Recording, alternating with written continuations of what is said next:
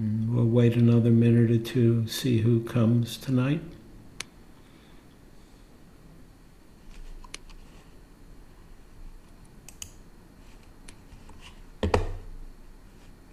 Hey, you wanna be on cam- camera? Sure. Okay. No, no salmon. Hmm.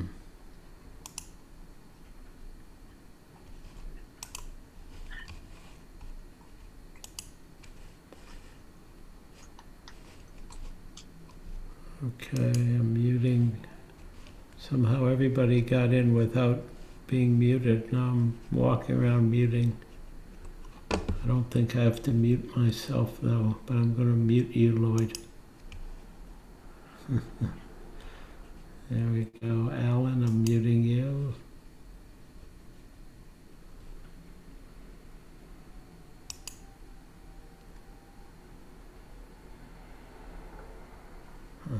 Okay.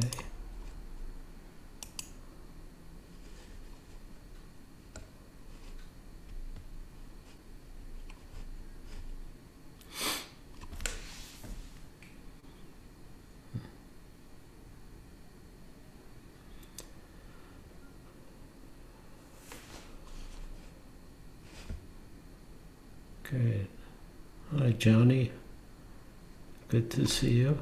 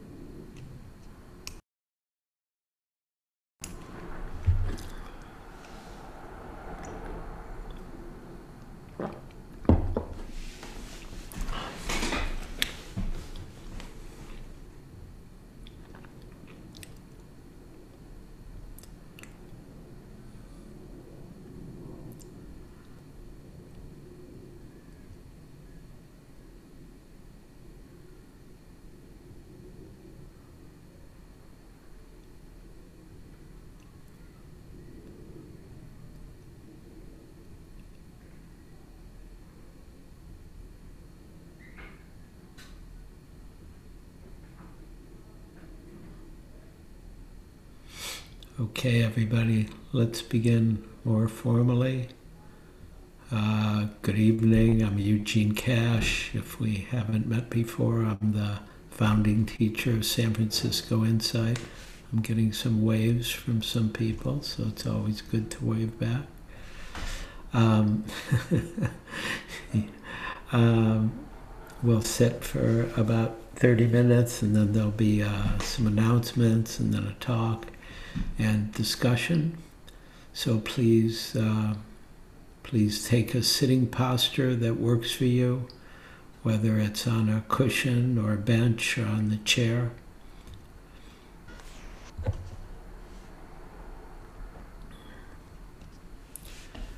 And as best as possible, see if you can sit on your sits bones so that you're sitting upright from the base of the spine all the way through the back of your neck.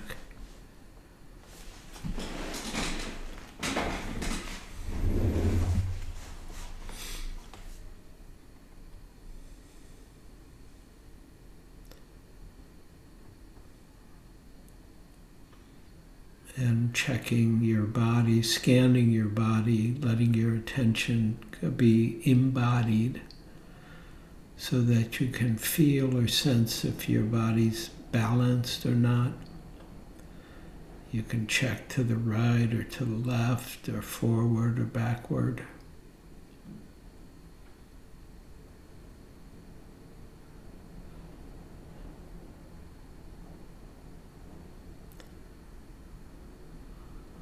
And then notice if there's any place of tension or holding that you can relax very simply, very easily. And the places that I often check, first of all, are my jaw.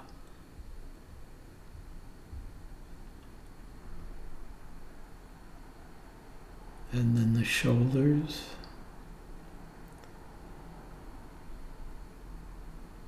And then scanning through the torso so that my chest and belly are relaxed.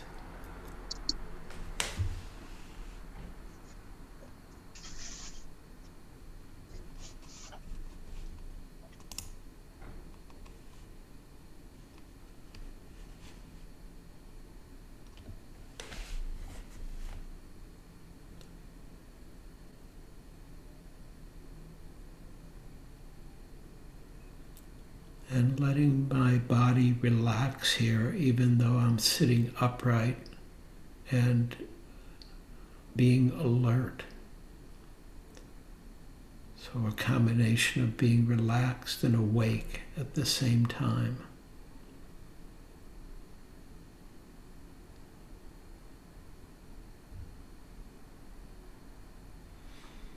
And you can be mindful of the body as we've been doing by just being mindful of the posture and adjusting it. And then also being mindful of the fact that the body's breathing.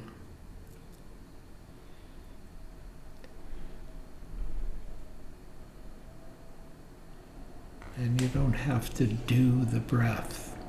The breath generally is happening all on its own.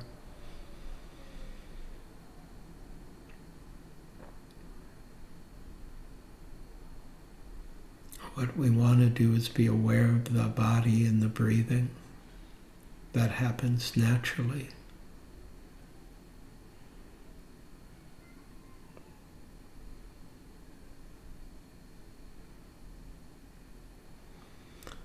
Letting ourselves establish a sense of embodied awareness by being aware of the body sitting here and breathing.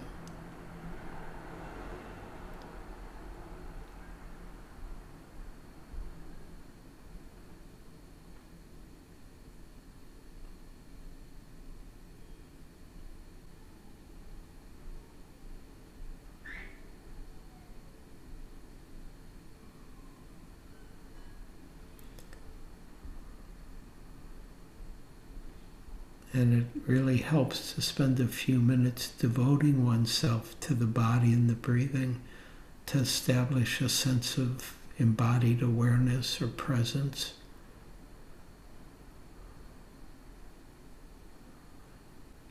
Of knowing this very simple experience of being alive.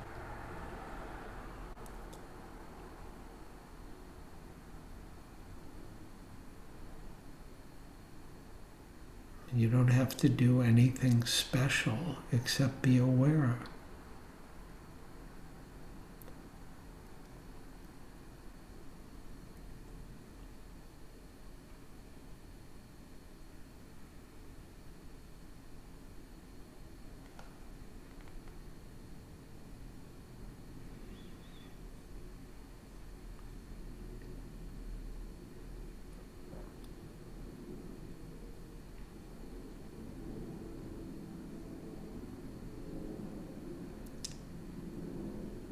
the, the establishment of embodied awareness comes with samadhi when we devote ourselves to simply being right here, right now, with this experience of the body breathing.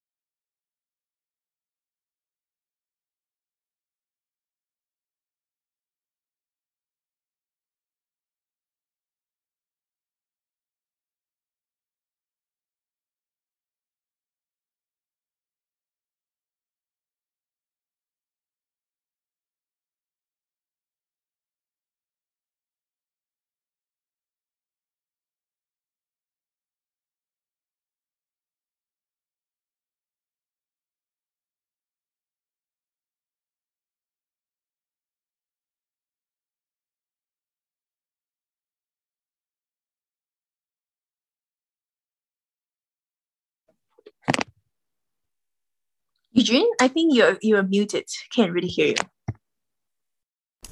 Thank you. Uh, I was uh, adding in some words that I thought would be helpful. So it's good that I believe it was Happy who said that. Um, what I was saying was, in addition to being mindful of your body, please be mindful of your mind during this sitting. Be mindful of whatever words are appearing in your mind as you sit. Right? You can just notice whatever your mind is telling you or saying to you or displaying as you sit here. Whatever thoughts come in the form of words.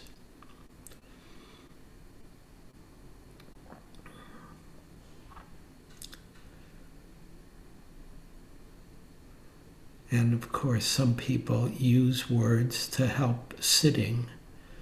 Some people will direct themselves with words saying, okay, be mindful of the breath, or stay with the breath, or be aware of the body.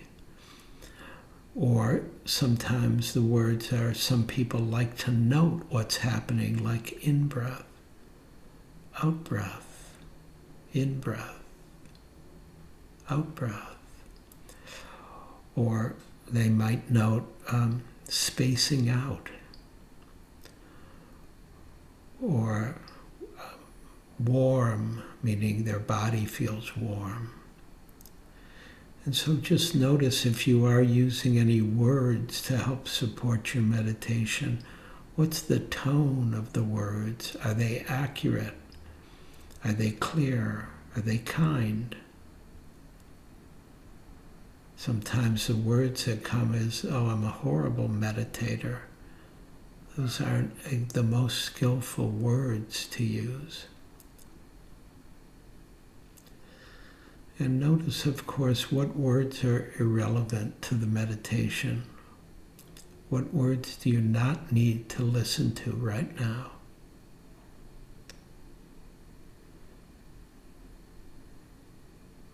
So staying mindful being aware of the body, the breath, and being aware of the mind today.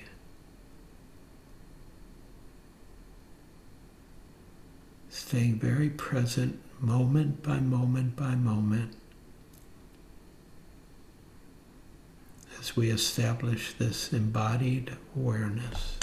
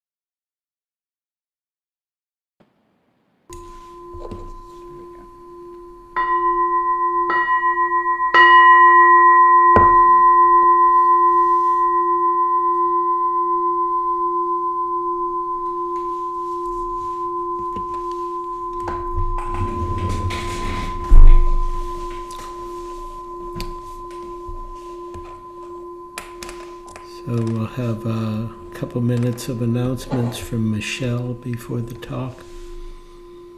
Michelle, Michelle here. great. Yeah, I have a couple of announcements on some upcoming um, retreats. There is a five-day online retreat with Pamela and Eugene on August 11th through the 15th. And there is another called Days of Awe. And this is at, um, this is on September 13th through the 20th, and that's at Spirit Rock. The first one that I mentioned is an online meditation retreat, and the second one is on land. So that one is with Eugene and Howard Cohn, Victoria Carey, and Hakim Tafuri. Um, I'll put links to all of these in the chat if you have more questions. There's also another one coming up called No Part Left Out. And this is for a retreat for self identified women. It's also online and that is September 27th through October 1st. And lastly, all of these talks are on Dharma Seed, so um, I'll put a link to that too if you'd like to re-listen to any of these, or if you miss a Sunday, um, we can be with us even though you weren't here. So, um, and this is a lovely way to start your week, but we also have a Monday, every Monday we have a midday Dharma, and that's at noon. Um, it's a lovely small group. Um, there it's a revolving led by revolving teachers um, from our sangha here of eileen and Nina and Kyra, and I believe we have Felix that's coming on. Yeah. Again, all of these will be in the chat. I'll put it in. And now I'd like to turn it over, I think, to Eileen to talk about Dana. Thank you. Okay, thank you, thank you, Michelle. Michelle.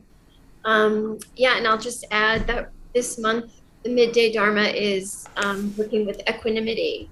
So you'll have four different versions of practicing equanimity from different perspectives.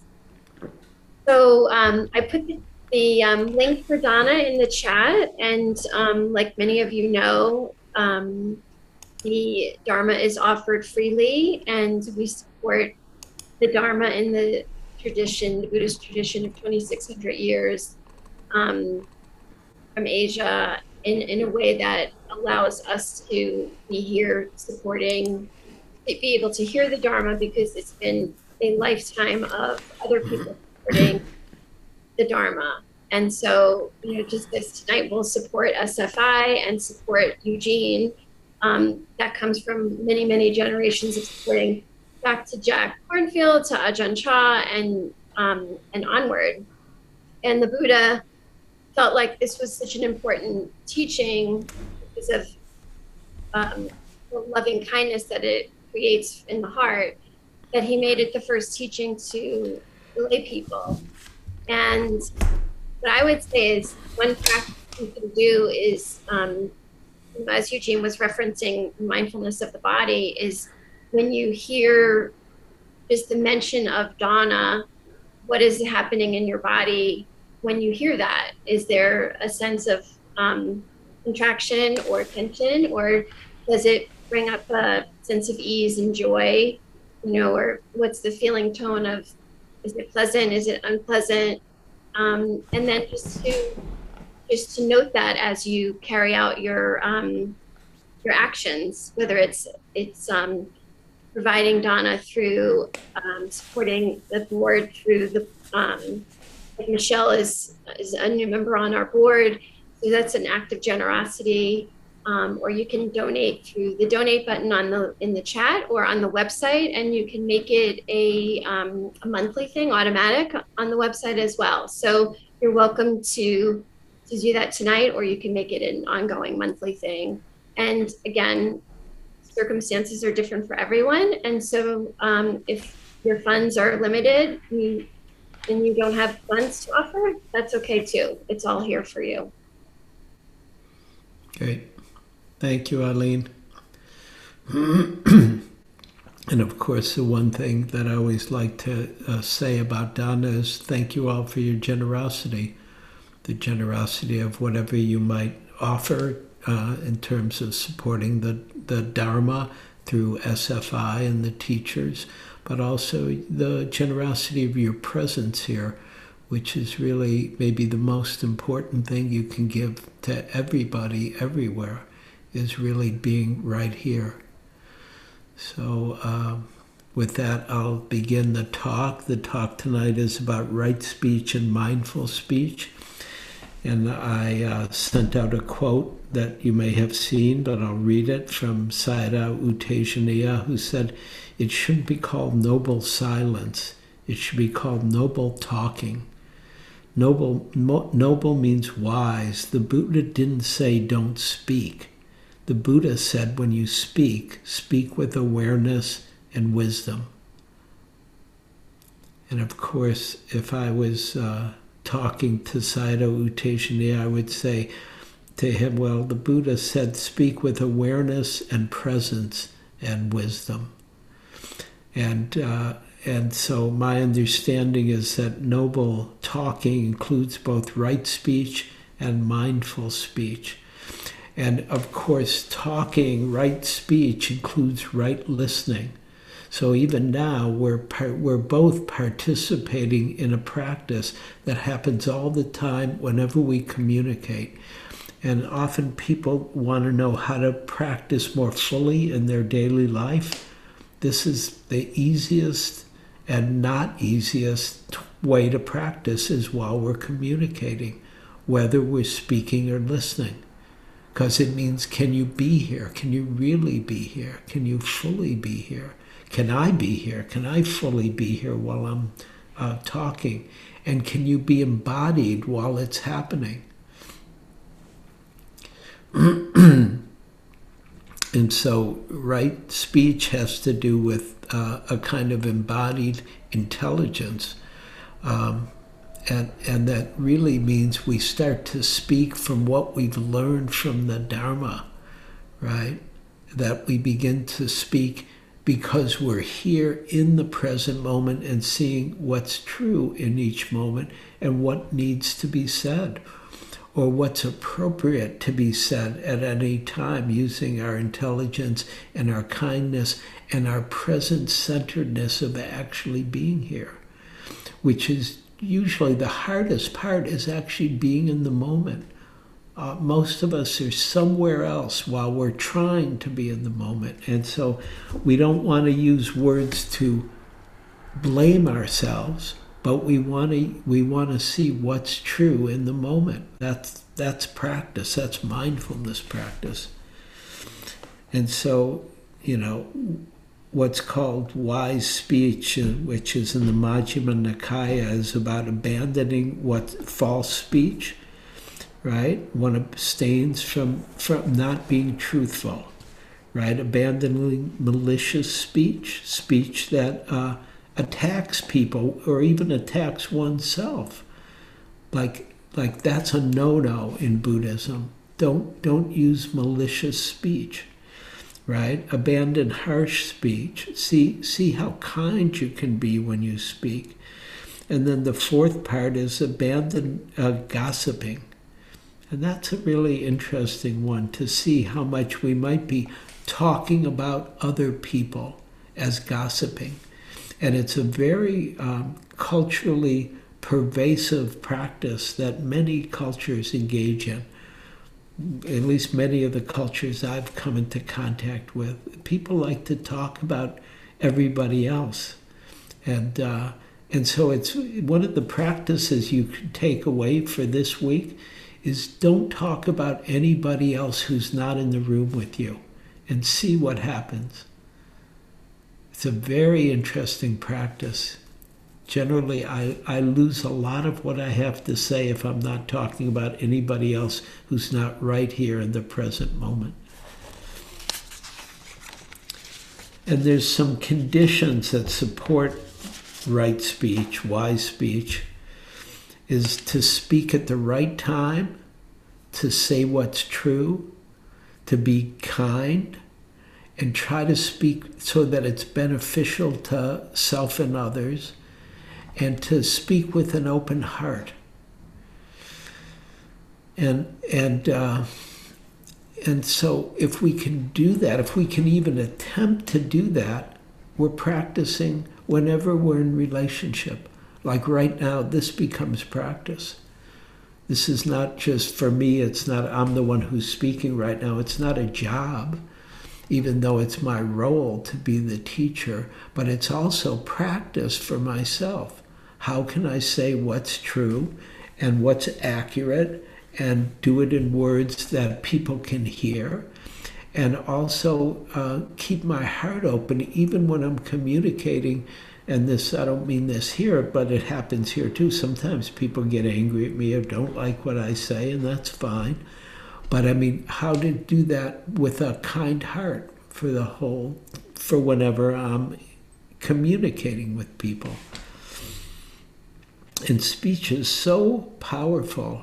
Anybody not get that? That speech is very powerful? Please raise your hand if you don't think speech is powerful did you did anybody notice the what they were telling themselves during the meditation? Did any did anybody not have any words, right?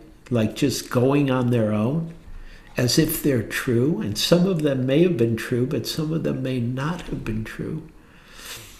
And it's it's interesting. I was watching my own um, uh, getting ready for the talk, working on the talk today, preparing it, reading some things, and uh, thinking about what I wanted to say, and then watching what my mind would say about it. Oh, that's good, or that's bad, or that's right, or that's wrong.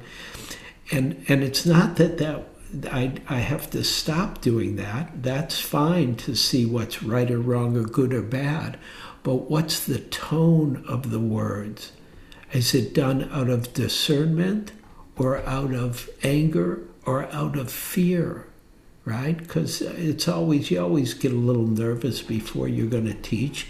And, uh, and, and it's, uh, and if, if you start to um, believe the words that come that are based on anger or fear or wanting to be great, then you start to move into the world of dukkha that the words, that the language, that's a speech, inner speech, will lead to dukkha. And if you don't know the word dukkha, it means suffering. and of course, words, if, if you're um, if you're in a relationship of any kind or you have friends, words are really an important part of how we how we live together, whether it's with one other person or a few people or in a community or in a culture. Like words, words condition how we experience life together. And then to see what's the goodness that can come with words that are skillful and the difficulty that comes with words that are unskillful. And of course, this is on each level, even in a couple or a friendship or in community or, of course, in politics. Right? I was, I was uh, looking at something that somebody said about on the national scale that uh, candidates for office, like for presidential office, there was a thing where they were evaluating how much of what they said was truthful and accurate. And even the best of them we're only about 50% true, right? 50, yeah, it's a little bit of a wow. It's like, you know, but but that's because they're in a they're in a profession where they're trying to sell themselves through words. And so it's an interesting question for all of us because we all want to be wanted, loved, cared for, appreciated, honored, whatever it is you may want, whatever you may want from somebody else. And so to begin to watch how our speech might get conditioned by our desire to be loved or wanted or voted into office or whatever it might be. And to see what happens as we pay attention to our, our um, intention not just what we say, but what's the intention? Why are we saying it? Hmm. And it's one of the great practices that I have in my life, which is being in relationship. and being trying to be real and honest and truthful in relationship even when it's difficult because if you've ever been in a relationship maybe i don't know if this is true for everybody but they're always difficult as far as i can tell. Sooner or later you know ha- they have their difficulties. But but that's not a bad thing. The key that i've discovered in relationship is can we talk about it when it's difficult when I don't like what you're doing or what I don't why I don't get what why the hell did you do that you know and and can we talk about it so that we can be clear and let go of any misunderstanding we might have together and use the power of words to free us from our reactions hmm. And of course, we all need to learn how to tell the truth, right? As Thomas Merton said, he said, We make ourselves real by telling the truth. And I, I love that. I, I really love that. I love the idea that we can be real by speech, by what we have to say. And I've been in, you know, I've had the good fortune to lead a lot of groups in different situations. And, and the piece that I'm always interested in is can we be real together, even when it's difficult? Because it is, because we don't see things the same way, or we have different perspectives based on who we are, or the particulars of what we've grown up with, or what we've experienced. And so to be able to say what's true and say it in a way that is skillful enough so people can hear it, even if they're going to disagree with you. Very important. It's a, it's a part of the practice of right speech. Hmm. And so, of course, I will ask you all to reflect about when are you not truthful, right? Or when do you fudge the truth? Because I'm pretty truthful, but I fudge it sometimes fudge meaning I'll just change it a teeny bit, like you wouldn't even notice. And most people don't notice because I'm the only one who knows. But but the question is, oh, why do I do that? Right? What's the motivation for not being totally truthful?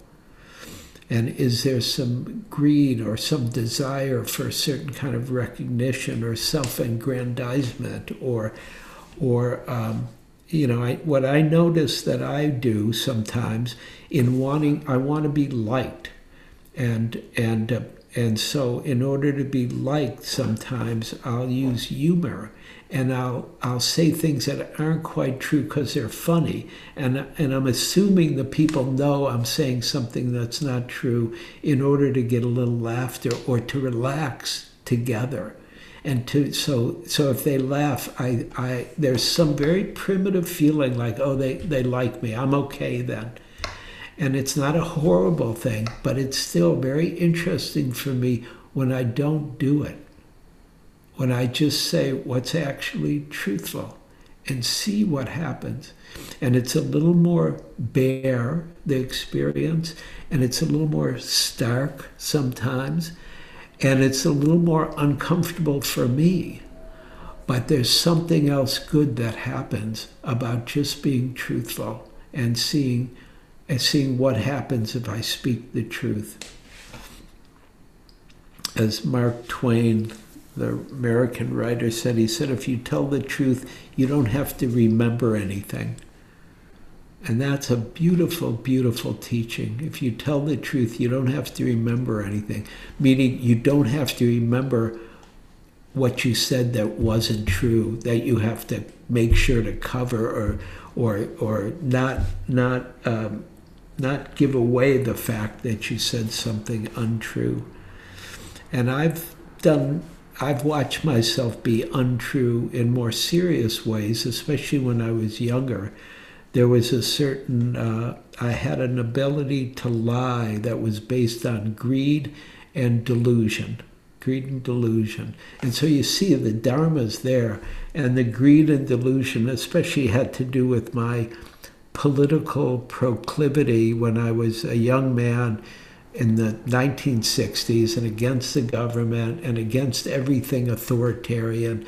And so I just thought I could say anything I wanted to say, whether it was true or not, because I thought it didn't matter whether it was true or not to get what I wanted, which is some kind of political freedom. And it was really, um, uh, it was really um, sobering to see the dukkha that that can cause.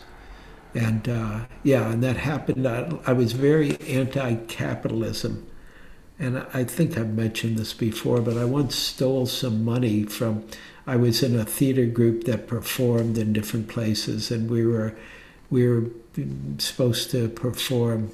I was going to say the name of the theater, but see, now I'm afraid to say the name of the theater because I don't want them to come after me, you know, 50 years later. But they probably won't. The Beacon Theater in New York, and uh, and I remember sitting to wait to meet with. Uh, uh, whoever it was who was hanging us. I was on a couch and there was a there was a folder there, and I opened it up and there was an envelope in there, and I looked at the envelope and there was some money in there, and there was nobody there, so I took the money and put it in my pocket because I was poor, and I was poor. But I wasn't really poor like that. I didn't need to steal the money, and I did. And then it was like, I remember uh, being so nervous talking to the people that they would find out, oh, it was me who stole the money. And so you see the, the karma, the impact that happens with being dishonest. And, and you know, yeah. Hmm. And it's nice now because I don't worry about what I say 90% of the time, 99% of the time, really, because I don't, I don't lie a lot. That's just not my thing. And so it's it's nice to just be able to be real with anybody and see what happens because it feels like it lands me in the Dharma and the goodness of the Dharma that's right here. hmm. Adrienne Rich, the American writer, she said, lying is done with words, but also with silence. Lying is done with words and also with silence. And that's a, that's a powerful understanding that I'm sure we've all seen when we didn't speak up, when we knew something was wrong and we didn't say it, we didn't acknowledge it, we didn't verbalize it and it's one of the practices that I, that is an edge practice for me. If I see something that's really inappropriate, I want to say something no matter where I am. And of course, it has it has to do with any of the prejudices or biases in which people often speak consciously or unconsciously whether it's racism or sexism or genderism or or I don't even know the ism word for, you know, um, economic disparity and things like that. But really to say something when it's inappropriate. And that's, that's a practice for me that I've taken on and that I think is really important because I think lying is done with silence. And to not say something is a different way to lie. And I, the, the, of course, the bigger example is looking at you know 400 years of racism in America and how many people just denied it or lied or wouldn't say anything because it wasn't them, right? That it was happening to. People would would think, right? And there's uh, so the importance of speaking injustice both individually but collectively too.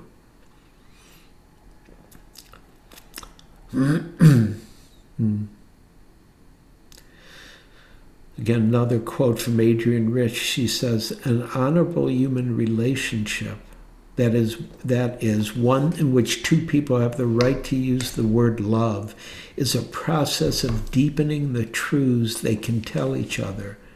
It is important to do this because it breaks down human self-delusion and isolation." An honorable human relationship, that is, one in which two people have the right to use the word love, is a process of deepening the truths they can tell each other. It is important to do this because it breaks down human self delusion and isolation. And it's so that's it's just beautiful. Can we be real with one another? Can we be truthful and learn how to do it even when it doesn't feel good, even when it's difficult for us, even when it may uh, cause discomfort for someone else, even though the but one is sure that that's not the intention of the speech is not to cause discomfort but to be real together. Mm. Um, there's a really interesting acronym from Jonathan Foust, who's a meditation teacher. He has an acronym called WAIT, W A I T, WAIT. And WAIT stands for Why Am I Talking? And that's also a really good piece of right speech. Why are we talking? And one of the ways you could play with this this week is just to look and see why are you talking when you're talking? What's the reason? What's the motivation? What's the intention?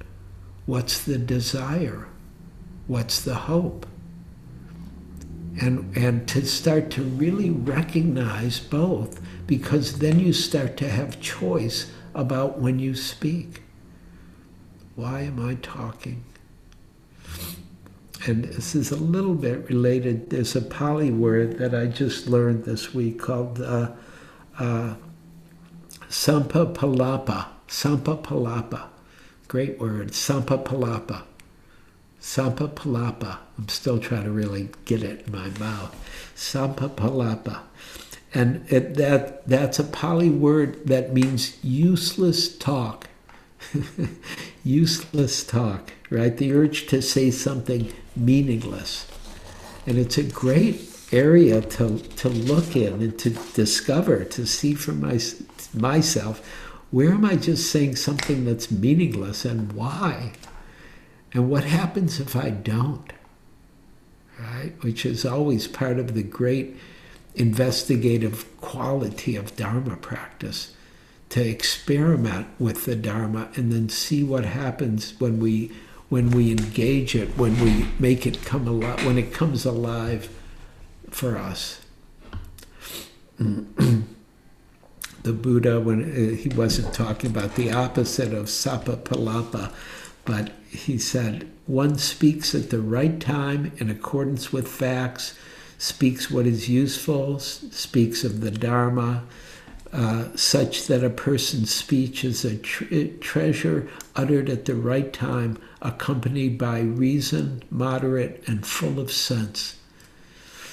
And so there's a whole, a whole tapestry of components that can support our right speech or our wise speech or speech that's skillful and embodied and we can take it on as a practice. If again, if we do this for one week, take on right speech on as a practice. Like do a short meditation every day this week, but do a 24 7 every time you communicate practice this week and see what happens. Because it, it really starts to imbue one with the Dharma 24 7. And there's a lot more that I could say. I've got a lot more pages. Let's see, what do I want to say? Speech. I see. I'll tell you. I'll tell you a funny story I heard about Milton Friedman, who's a spirit rock yogi. It's not the famous Milton Friedman, who's a, who's a you know a Nobel Prize winning economist but but uh, you know a more of a kind of regular person, Milton Friedman. But he worked uh, in government for the Carter administration. He worked in the White House, uh, and uh, he got a call at some point from one of the biggest churches in the world, they calling the White House to talk to Milton Friedman. And so he got the call. And he picked it up. And, and this church had a portfolio of something like 240 billion dollars. So that's a that's a that's a good chunk of money. That's they're, they're doing okay. And and they were calling him. And they said they said is this milton friedman? And he said yes because he's milton friedman. And they said we have all this money. What do you think we should do with it? And Milton Friedman, who's got a little bit of Buddhist background, he said, uh, Have you considered giving it to the poor? Which is such a beautiful thing to say, right? I mean, that like that makes that seems a little like a no-brainer to me, but I have my own bias about things like that. So, but so they said, you know, we have all this money. What do you think we should do with it? He said, Have you considered it giving it? Have you considered giving it to the poor? And they responded. They said, Is this the real Milton Friedman? He said, Yes. Is this the real church? and it's a beautiful it's a beautiful story of just being very direct and very clear and very honest and very real with them. Yeah. Yeah, the Buddha said, he said, words have the power to destroy and heal. When words are both true and kind, they can change the world. And I, I believe we've all felt that when we've heard good words from good people that were sincere, that were meaningful, that were heartfelt, that were real. And, and it's always so great. And I mean, there's so many different people, you know, who have inspired us at times. Mm.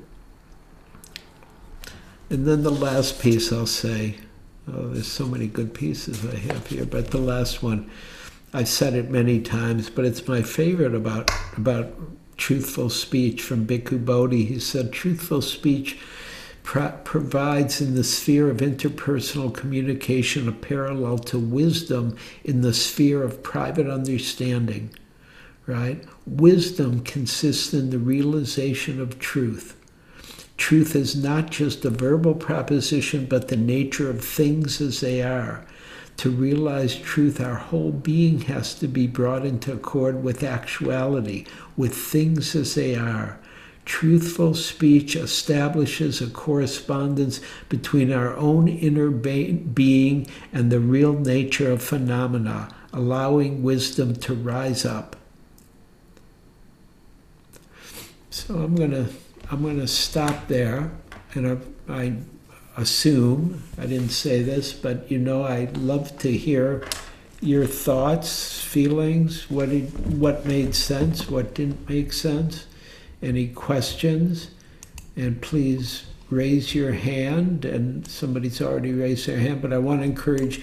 Just before I start answering, I want to encourage everybody to really consider raising your hand. What would you want to ask or say or comment on in terms of speech? And can you do it and stay embodied while you're doing it?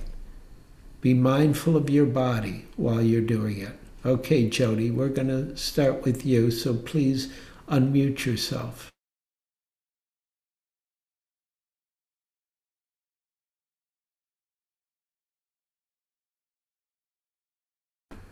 Sorry, I'm, I'm not in a good space to turn on Okay. my video right now. Okay, picture's Um, good enough then. Um, so I'm curious about kind of like exceptions to the rule. I mean, you know, it seems fairly straightforward, you know, to be honest. Um, but, you know, it, there are some situations where I think it gets into a gray area in terms of Give, give me an example, Jody. Yeah, so I can think of two examples. So the first would be, you know, like in a professional setting. So, for example, let's Right. say you're applying for another job and you don't want to disclose that information to your current employer because if you don't get the job, then, hmm you know, maybe they'll think you're not committed and it's just maybe not Sure. great information to have. That's Yeah, like but- one, one example. And Yeah, then- okay, uh, let me answer. okay. Yeah, don't tell them. Yeah. it's very simple what you're saying. If you get the job, then tell them.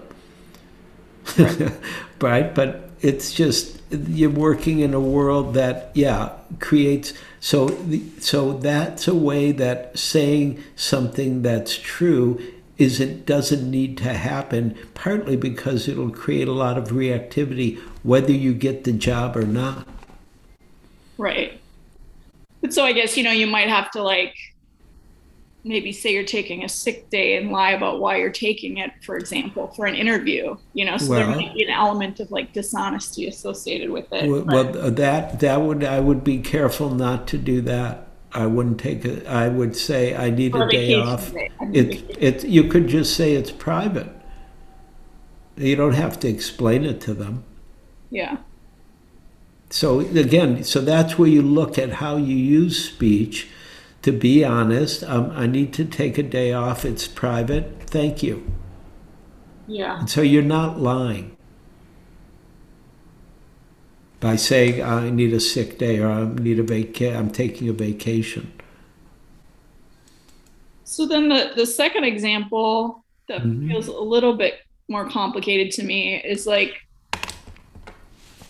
you know, sometimes in personal a personal situation hmm might there might be situations where you want to sort of let's say fudge the truth in order to like be kind to spare maybe someone else's feelings you know like i don't know let's say for example i'm i'm going to go out like dancing with my friend and she's feeling insecure about her appearance and says something and i you know maybe say something to like reassure her make her feel more confident even if it's maybe embellishing the truth hmm because it feels like the kind thing to do. I don't know those kind of situations. Sure, sure. So so keep looking at how can you say something that's encouraging to her, and you don't have to lie. I mean, you could just say, "Oh, I'm I, I can't wait to go dancing with you," or or let's go. You know, I mean, yeah, it's something positive about the action, e- even though she may feel uh, nervous about how she looks. That's true. I mean, and and again, it's not that we're trying to um, protect everybody from from internal feelings that we each have of nervous or insecure. But but you could say whatever it is that's positive that you feel about her that might help encourage her to not just pay attention to the harsh words she's saying to herself. Does that make sense? Yeah. Yeah. So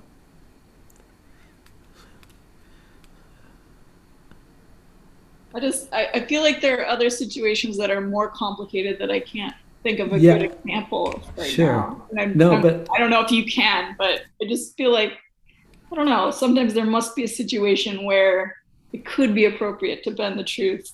Yeah, yeah, yeah. I, I would say yes, there is some situations to bend the truth, but I think also uh, I uh, that's one way to look at it.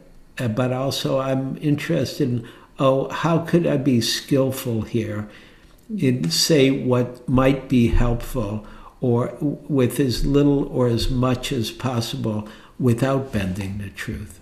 Mhm. And so it becomes a practice that we learn how to do. We don't know how to do it. Okay. Yeah, that's that's helpful.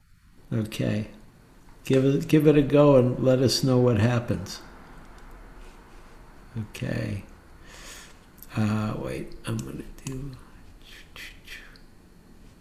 Okay, who's up now? Lloyd Rath. Please unmute Mr. Rath. And speak up. Hi, Eugene. Hey, Lloyd. Uh, yeah, thank you very much for uh, your teaching tonight. I'm very thankful to come to your Sangha or our Sangha every Sunday. Uh, Sangha, yeah. I, I hope we do come together live some someday. Yeah, I would love that, man. I really miss, I really miss not, uh, not seeing everybody in person. But I understand once again, it looks like COVID is uh, not gone away. So my, my question, um, yeah, it's about right speech and not saying things. Because, you know, I worked in a very hierarch, hierarch, hierarchical industry. Mhm. And, um, and so for a period of time in, in my career, and it was the career that I wanted, and it was a place that I wanted to work at, but the, the person who was in charge was, was uh, very very difficult. And not only professionally, but even his personal political views, um, uh, I would have to listen to. And, and I knew that he was a very vindictive and, and closed minded person. And I made the decision just to keep my mouth shut. Mhm. Um, looking back on it, you know, I made it through the career, and eventually I I I became the boss. And but yeah, it was really hard not saying anything, and I felt like I I cheapened myself by Yeah, watch out! Watch out for the self judgment. yeah Those the, that's not so helpful. Those that kind of uh, attitude and speech. It's it's just words, you know. But I cheapened myself. Uh, you know, it sounds like you did the best you could in a difficult situation, yeah for sure and so so that's again seeing through the eyes of the Dharma. Is seeing that you did the best you could, and maybe you would do it differently now. Who who knows? But you're a different person now than you were then. yeah. Thank you very much, Eugene. You're welcome. Take good care. Yeah. Eileen, please. I um yeah, I was going to touch on some of what Lloyd just mentioned. When you're in a position of um, less than in the power dynamic, it you really sometimes your only choice is not to speak. You know, for- Yes. for your livelihood. Um, but it just it just brings to mind. I, I went to a lecture um, on Friday of a woman who runs a podcast. Her name is Anna Sale, and it's called um, Death, Sex, and Money. That's her podcast. What what's it called? Death, Sex, and Money. Oh, it's my kind of world. Yeah, you would love it. You would love it. And so she wrote a book called Let's Talk About Hard Things. And so my friend and I went to the lecture and she said, You're the last person who needs this because you find a way you find a way in and it doesn't have to be a hard conversation. But um, you know, what what does the Buddha say about that? Like if you like you can make it kind sometimes um, but sometimes if you're on the receiving end, it's never going to be timely if you are in denial of death or denial of racism or sexism. You know, so so where do you know? I I know you can nudge people along the way here and there, but um, did he talk about that, or do you have anything? Wait, wait, wait, I'm not sure what the question is exactly. Like you know you you want these perfect conditions of you know is it kind is it timely um Okay. you know all of those perfect scenarios but but if someone's not ever going to be ready to talk about a So difficult that subject right. So then maybe it's not timely. yeah right I mean, it just, you know, and, and, you know, it doesn't mean you can't say something, but you want to, one wants to be aware of one's desire or what one thinks they want to happen. yeah Because, you know, we're not in control of anybody, barely in control of ourselves, which is we would like to have a little more uh, clarity with ourselves so we can just be real and honest and truthful when it it's skillful and when it's not it also means being quiet and the buddha knew when to be quiet right? Yeah, I mean, you know, I mean, the most famous example I have is when people were going to war and he realized he couldn't stop them from doing it. So he was, he didn't say anything, even though he didn't want anybody to go to war. And so, and that's part of the edge of practice, and that's how practice seeps into every particularity like right speech. Great, thanks. Okay. Amy. Hi, Amy. You guys Hi. not here? There you go. Good. There I go. Um, what came up for me was, especially that sentence, we make ourselves real by telling the truth. Right. And I asked, whose truth? I mean, usually I'm listening to the authority of my own reactive mind and emotions. Right. Who's And- listening to that? Right? There- There's no separation. I'm I'm just that. I'm just- But Right. So that's good to, that you're aware of that because you don't just want to believe that. Right. And there's other moments when I can struggle with that, stay in front of it, and find an authority. Um, I don't how to say a higher authority than my mind Right. active.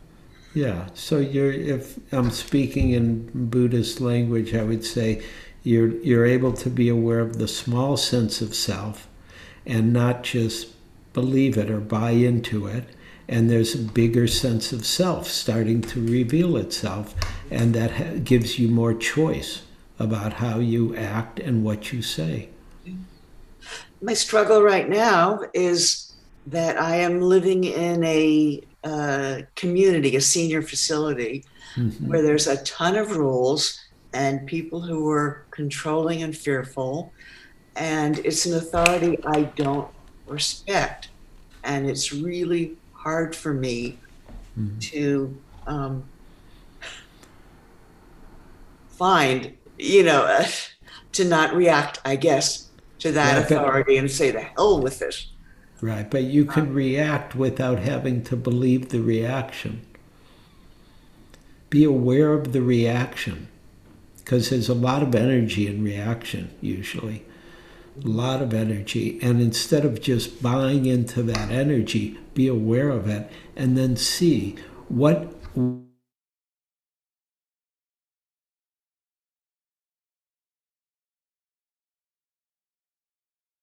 necessarily help you discern how to respond skillfully to what you don't like. Yes, in fact, it confuses it. Right. And so you want to pay attention to your reactivity more than what you're reacting to. Mm-hmm. Yeah. Yeah. And then- then it just becomes part of practice, mm-hmm. like all of life. It, it is not easy. Yeah. And yet you have a lot of skills, and so use your skills, both meditation, inquiry, and understanding. there's something um, that that I think was misunderstood as as I was learning that in some sense mindfulness was submissive, Mm-hmm. you know, because it's kind and you know it's soft, and but that's not true. I mean, if you could be, if you were aware of what you were saying, it could be um, very powerful words where where what you're submitting Right. to is a higher authority and not, Right. Not the rules around you. Yeah. Well, because the rules around you, somebody's structured to support you and everybody else, and they may they may not, but but how you work with it is still up to you. Yeah. Challenging. Challenging. Well, practice is challenging. Yeah. Thank you. Uh, you're welcome. Take care. Happy. Hi, thanks a lot for Hey. the talk, Eugene. Hey, Um, were you the one who saved me from the mute? yes. I thought so. Thank you. yeah, definitely. Glad to do that. Because I want to hear what you're trying to guide us and say. So, yeah. sure. um, yeah, I think this is a really great topic because, in terms of both being right and truthful, I run into this challenge where, like, for example, in like in conflicts in interpersonal relationship, like I think sometimes I think I have a tendency to like, oh, something is like say with my partner, like I feel like sometimes like, oh, something's not working. I have a tendency to say it right away. But I also notice, oh, sometimes because I notice that I'm upset about something, maybe I say it in a angry way. I mean, they're still true. Like what I said is still true. Right. No, but you're, you're bringing up a good point, which is the energy it's said with. Does that support your what you're seeking, or is it not helpful? Mm, I see.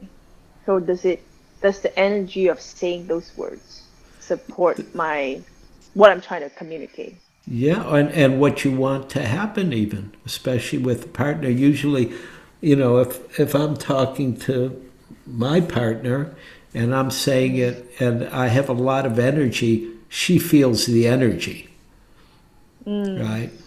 And she'll say, "Wow, you are you you're really angry?" I'm no, I'm not angry. I'm just blah, blah, blah." you know, and of course I am angry, and so Yeah. and so to really see what's happening here helps what happens there.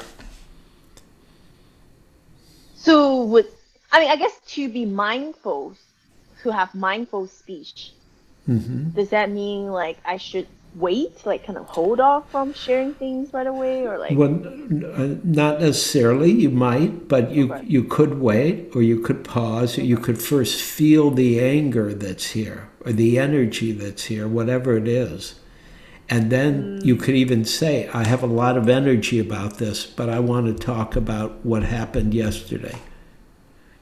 Right. So so you're also being very clear with your speech and honest with your speech about what about what is speaking, meaning what's happening in your location. Mm. got it? Great, thank you. Okay, good. Okay. Um, uh, Irma. Hi, Irma. Hi, Eugene.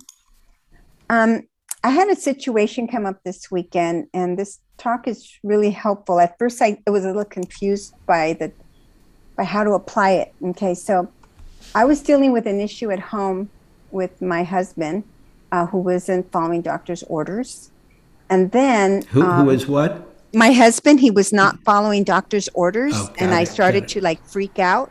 Yeah. And so I was trying to like dig my heels in and not like, no, no, don't do that because I was scared. I didn't want what happened six years ago to happen again. yeah. But in the process of that, I realized that I was like trying to get in the way of a tsunami. There's nothing I can do. Nature's going to take its course, right? And so I kind of sat uh, with it for a little bit. And I, I mean, it took me two days, actually, not a little bit. So then I had a conversation with my sister who doesn't believe in the vaccination. And I've been holding back, not speaking my truth for all this time. hmm And I knew all along that it was because I didn't want to lose her. Um, I don't want her out of my life. Sure. And she's a year and a half younger than me, but she's got mental health issues, and that was a real concern for me. yeah. Um, after I went through this experience with my husband, I realized a lot of things about how I can't take on a tsunami. I cannot take on nature just by looking out my window and I was sobbing, like, oh my word, what's, what's going on inside? Like, how come I'm so scared of my husband's situation? And I went through that. So when I got on the phone with my sister, I felt like my heart just opened up. Like I felt like this, I'm going to lose you anyway. I have nothing to do with whatever happens to you. And I'm compromising my truth. And I have to risk like do I do I keep doing this like being dishonest by withholding?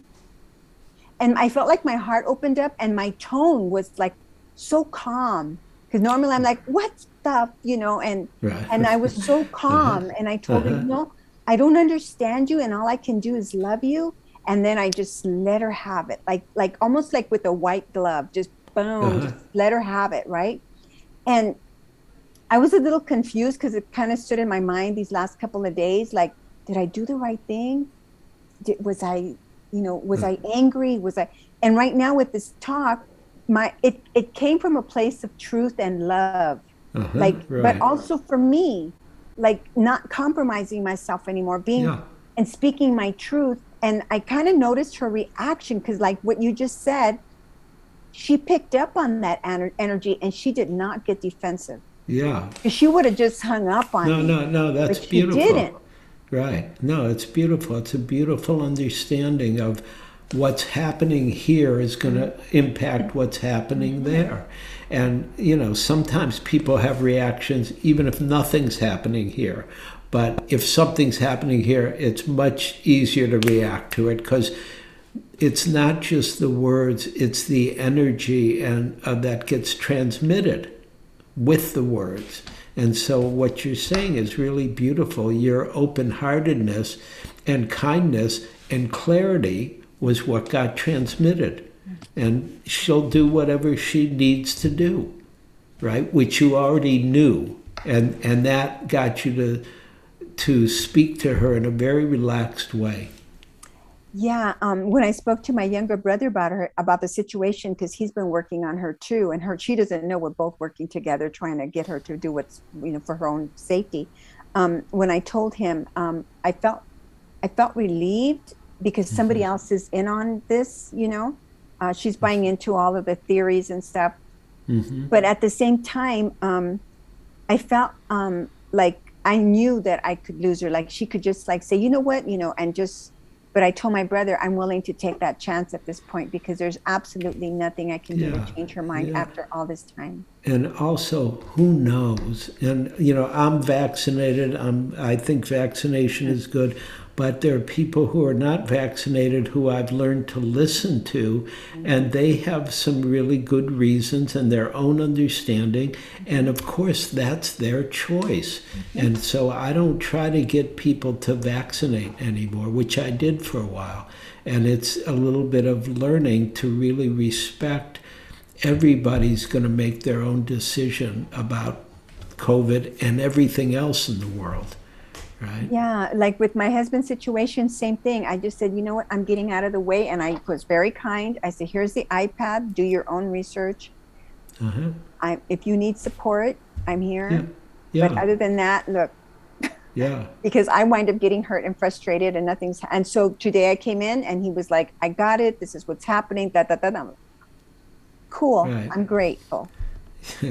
Well, you sound not just Oh. grateful, but like you're doing great. Oh, really? No, no, that's really good. That's really like where practice can keep leading us. Yeah. That's encouraging. Thank you, Jean. Okay. Thank, Thank you, you. Very much. Okay. Fiona, uh, we're, we're out of time, but if it's quick, we could talk for a minute.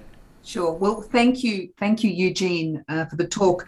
Um, just a quick point about Sure. the, the need to be truthful in our conversations. I mean, you know, we, I really relish um, having close conversations with my friends and, and banter and back and forth and Uh-huh. joking and everything. And you made a reference to your own joking um, and how you felt that that wasn't truthful. Well, isn't that all part of your personality or my personality of who we are when we Right. we- all I'm saying, all I'm saying is, look at the intention when it's happening. Why? Sometimes it's fine to laugh, and I mean, I was with friends last night. I was going to mention what happened with them, but it too much talk. But um, but really, and and at some point, I laughed so hard. They were being so funny, and the laugh, laughter is great, and there are times when it's being used to get away from other feelings. That's what I'm pointing at. And so that's all. It's just looking at what's the intention, right? Right. And that Right. makes it, and that clarifies like when to use humor and be. It's okay to make jokes. Uh, but if I'm making a joke by telling a complete lie and people don't know it, that's not so skillful. Sure, sure. Thank Okay? you. Thank Yeah. you. Thank you. Okay, everybody, we'll just do a little sharing of merit, uh, appreciating our good fortune that we can practice here together. May it be for the benefit of ourselves, each of us, and one another, and for all beings. May all beings be happy and peaceful. May all beings be free from suffering. May all beings learn how to speak and listen while they do it in an embodied way, in an embodied dharmic way. May all beings be free.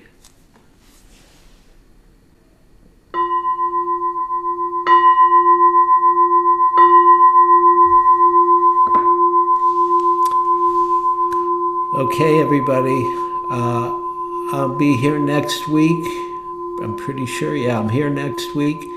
If you have a, a talk, I'm I, just in general, I'm looking for people to send me talk topics that they would like me to talk about. If you have them, send it into SFI. I'll get it. And maybe I'll do it, maybe I won't. I don't know. But I'd love to hear what you're interested in. Okay. Thank you, everybody. Be Thank you. well. Stay Thank you. healthy. Thank you, Eugene. Good night, Yeah. everyone. Yeah. Nice. Good to be here with all of you. Everyone, good to see you. Nice to to see everybody. Take care. Yeah. Stay healthy however you can. Thank you, everyone. Thank you, Okay.